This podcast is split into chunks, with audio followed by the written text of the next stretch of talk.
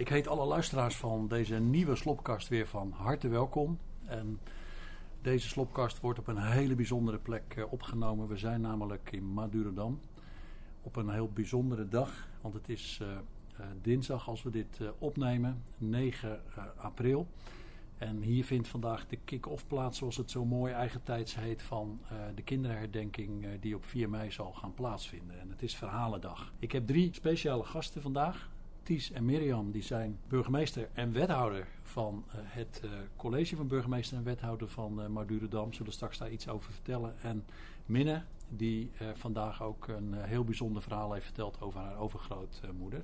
Fijn dat jullie ook meedoen aan deze slopkast zoals we die zijn gaan noemen. Ties en Mirjam, mag ik bij jullie beginnen? Wat houdt dat precies in? Burgemeester en wethouder zijn van Madurodam. Wat is dat voor iets? Ja, nou, als, als burgemeester heb ik een aantal taken. En één daarvan is Madurodam vertegenwoordigen. Ja. Dus af en toe hou ik een speech of doe ik een interview met, met de pers. En verder moet ik een challenge uitvoeren. Nou, ik heb bedacht om een Mad Day te organiseren. daar kan ik u straks wat meer over uh, Nou, doe maar gelijk. Ja. Nou ja, um, ik, heb, ik heb een haarziekte. En daardoor draag ik een pruik. En ik heb eigenlijk zelf helemaal geen moeite daarmee. Maar ik had gemerkt dat kinderen in mijn omgeving, die ook die haarziekte hadden, dat ze zich heel erg schaamden voor hun uiterlijk. En dat ze in een soort sociaal isolement kwamen. Ze gingen bijvoorbeeld, uh, ze werden geen lid van de sportvereniging of gingen niet solliciteren naar een baantje. Dus toen dacht ik, uh, nou voor deze kinderen moet ik iets doen. En daarvoor uh, nou, wilde ik een MAD Day gaan organiseren. nou, de MAD is de afkorting van Madurodam. Maar het is ook gewoon een te gekke dag waarop kinderen met elkaar zijn. Om, nou, om te zien dat ze niet alleen zijn. Wat creatief, ja. ja. En jij bent 16 jaar hè? Uh, ja, 17. 17 inmiddels, ja, ja. ja. En Mirjam? Ja, ik ben nog wel 16. Ja, en... jij bent 16, dus jullie zijn hartstikke jong, maar je bent al burgemeester en wethouder en er zijn nog een paar wethouders. Ja. Hoe, hoe word je zoiets? Nou, je wordt per, we, zijn, we komen van 10 verschillende scholen in en rondom Den Haag. En per school verschilt het. Ik werd bijvoorbeeld gevraagd, maar in sommige scholen werden er verkiezingen gehouden of ja, moest je zelf naar je begeleiding naar je afdelingsleider gaan om te zeggen ik wil dit wel doen. Dus je kon je hiervoor aanmelden ja. en uiteindelijk zijn jullie uitgekozen uit heel veel kinderen, want er was veel belangstelling altijd voor. Ja, en er wordt steeds voor een jaar wordt er een nieuwe burgemeester en nieuwe wethouders uh, gekozen. Klopt. Ja. ja. En wie was de allereerste? Ik weet het hoor, maar heel veel mensen weten dat misschien niet. Ja, de eerste burgemeester was uh, onze prinses Beatrix. Ja? ja. Toen ze nog geen koningin was, is zij jarenlang tot ze koningin werd. Hè? Is, tot 1980. Ja. Dus 21 jaar lang is zij uh, de eerste burgemeester geweest. En daarna is de verkiezing gekomen. Mm -hmm, ja. ja. ja. En, en, jij was de? Ik geloof de 33ste of 32ste. Dus, ja. Ja. ja. bijzonder. Waarom, kinderen denken, gaan we straks naar Minnen. Uh, waarom de uh, afstrap en de verhalendag uh, in de richting van de kinderherdenking die ook hier op Madurodam plaatsvindt. Waarom hier? Wie kan dat vertellen? Nou ja, Madurodam is ten eerste een, een oorlogsmonument. Oorlogsmonument? Ja. Het is toch een soort recreatiepark? Ja, nee, ja. veel mensen denken dat het uh, ja, gewoon een leuk park is met uh, kleine huisjes. Dat is het ook. Ja. Uh, dat is het ook zeker. Um, maar Madurodam is opgericht ter ere van George Maduro. Het was een oorlogsheld, ook een verzetsheld. En hij is opgepakt ja, in de Tweede Wereldoorlog en naar concentratiekamp Dachau afgevoerd. En daar is hij twee maanden voor het eind, voor de bevrijding, is hij omgekomen. En zijn ouders wilden ter ere van hun zoon een oorlogsmonument. En dat heeft geleid tot de oprichting van Madurodam. Wat bijzonder. Dus het park is eigenlijk ook een verhaal op zich. Alleen al de naamgeving. Ja, ja. Precies, precies. En dat weten denk ik heel veel mensen niet. Nee, inderdaad. Ja. En daar is het college ook voor. Wij, uh, wij dragen dat verhaal uh, ja. uit naar mensen. En er is jaarlijks een herdenking. Dat is op een bepaald moment begonnen. Wanneer? Uh, een paar jaar geleden? Ja, in Madurodam is het in 2016 begonnen. 2016, dus, dus wordt de derde 4 mei om 8 uur een herdenking die helemaal door kinderen georganiseerd wordt. Ja, voor en door kinderen. Ja. En met twee minuten stilte, mm -hmm. met de, de, de, de, trompet die erbij hoort, het Wilhelmus, Kinder, alles, de vlag, ja, ja. kinderkoor indrukwekkend. Ik heb er beelden van gezien. Ik ben mm -hmm. er nooit bij geweest, maar ik heb er beelden van gezien en ik kreeg er echt kippenvel van. Nou, Heel bijzonder. Van harte welkom. Ja.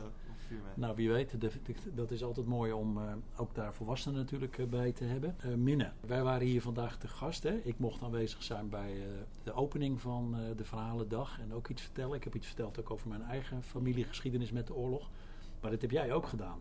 Ja. En ik was diep onder de indruk van hoe je het deed. Heel veel respect daarvoor. Kun je vertellen aan de mensen waarom jij hier was en wat je gezegd hebt? Natuurlijk niet het hele verhaal, maar even kort samenvatten wat je uh, gedaan hebt. Nou, ehm, ik heb eh, eh, een verhaal verteld over mijn oma, eh, over de Tweede Wereldoorlog. En zij ehm, is voor het verzet gaan werken.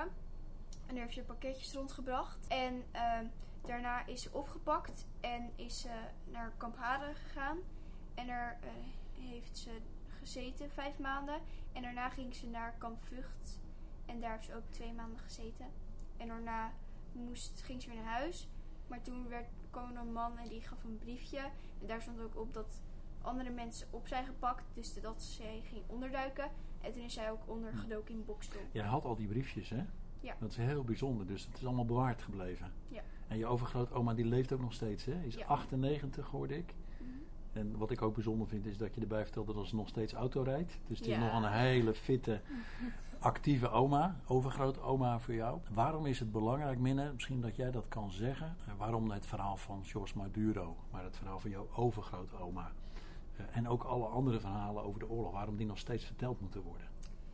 Ehm, nou, ik denk omdat eh, het is heel belangrijk, want het is van vroeger gebeurd en dat moet ook zo blijven. En is, het is heel erg wat daar toen gebeurd is.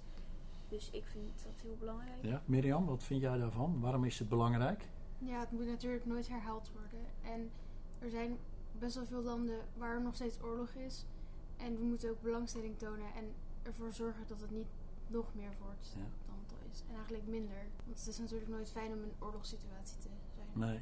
En Ties, wat vind jij? Ja, dat denk ik ook zeker. Het is natuurlijk een, eh, een goede waarschuwing voor de toekomst. Van eh, dit nooit meer, zo'n gevoel. En eh, ja, natuurlijk, het is niet alleen vroeger, ook anno nu gebeurt het. Dat hoor je wel eens op het nieuws. Ja, en gewoon kinderen die hier naartoe vluchten. Het is iets heel actueels eigenlijk. Dus ik denk dat het daarom belangrijk is om de verhalen te blijven vertellen.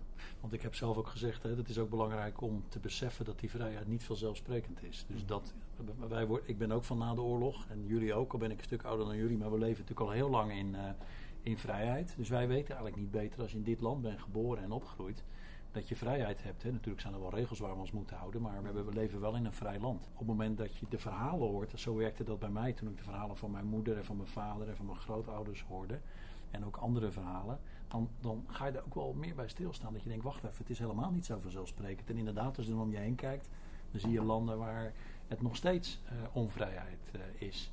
Denken jullie dat jongeren daar wel voor openstaan voor die boodschap? Of zijn ze meer benieuwd naar het nieuwste, eh, de nieuwste iPhone of eh, het leukste nieuwste spelletje? Of zijn ze met hele andere dingen bezig? Wat denken jullie? Nou Wat is jullie ervaring, Mirjam? Wij zijn eh, met het college laatst naar het concentratiekamp Dachau geweest. Daar zagen wij allemaal beelden en kregen we heel veel verhalen te horen over hoe dat daar ging. En ehm, ja, wij vonden allemaal eigenlijk wel dat veel meer mensen naar, en dan vooral jongeren boven de 15, naar van die kampen moesten gaan om te zien hoe het daar nou was. Want dan wordt het tastbaarder in Ja. plaats van dat je er alleen maar verhalen over hoort in de geschiedenisboeken of op school.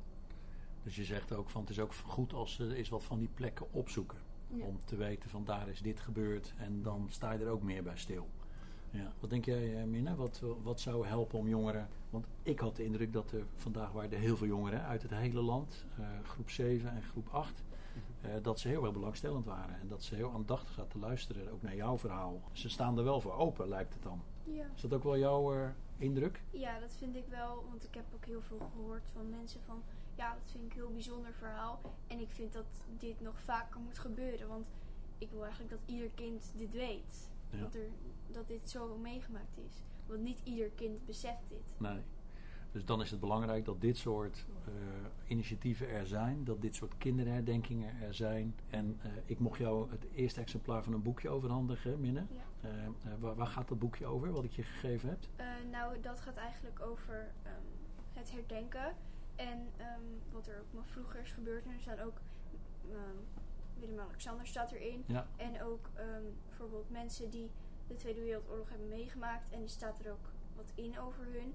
En ook van Anne Frank. En dat is ook heel veel met herdenken. Ja, dus er staat heel veel informatie in over Ja. de oorlog en wordt op een hele eigen tijdse manier zeg maar, je aangereikt, zodat je er ook hopelijk meer over gaat nadenken. Er staat ook de foto van je oma in, hè? Ja. En van een paar familieleden. Jij staat er zelf net niet in, hè? Jammer. Nee.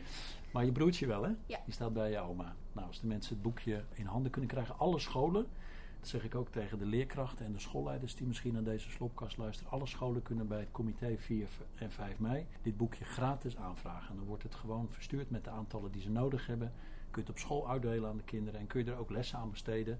Of zorgen dat ze er thuis misschien uh, over gaan praten. Vonden jullie het fijn vanochtend? Hier? Zeker. Ik wel. Ja? Ik vond het een mooie, mooie ochtend. Ja. Bijzonder. En heb je nog een wens dat je zegt van dat wil ik graag nog even vertellen aan mensen die mee zitten te luisteren? Nou ja, ik nodig iedereen van harte uit om uh, op 4 mei te komen kijken. Uh, en ja, mee te doen met de, de dodenherdenking, de kinderherdenking. Hier in Madurodam.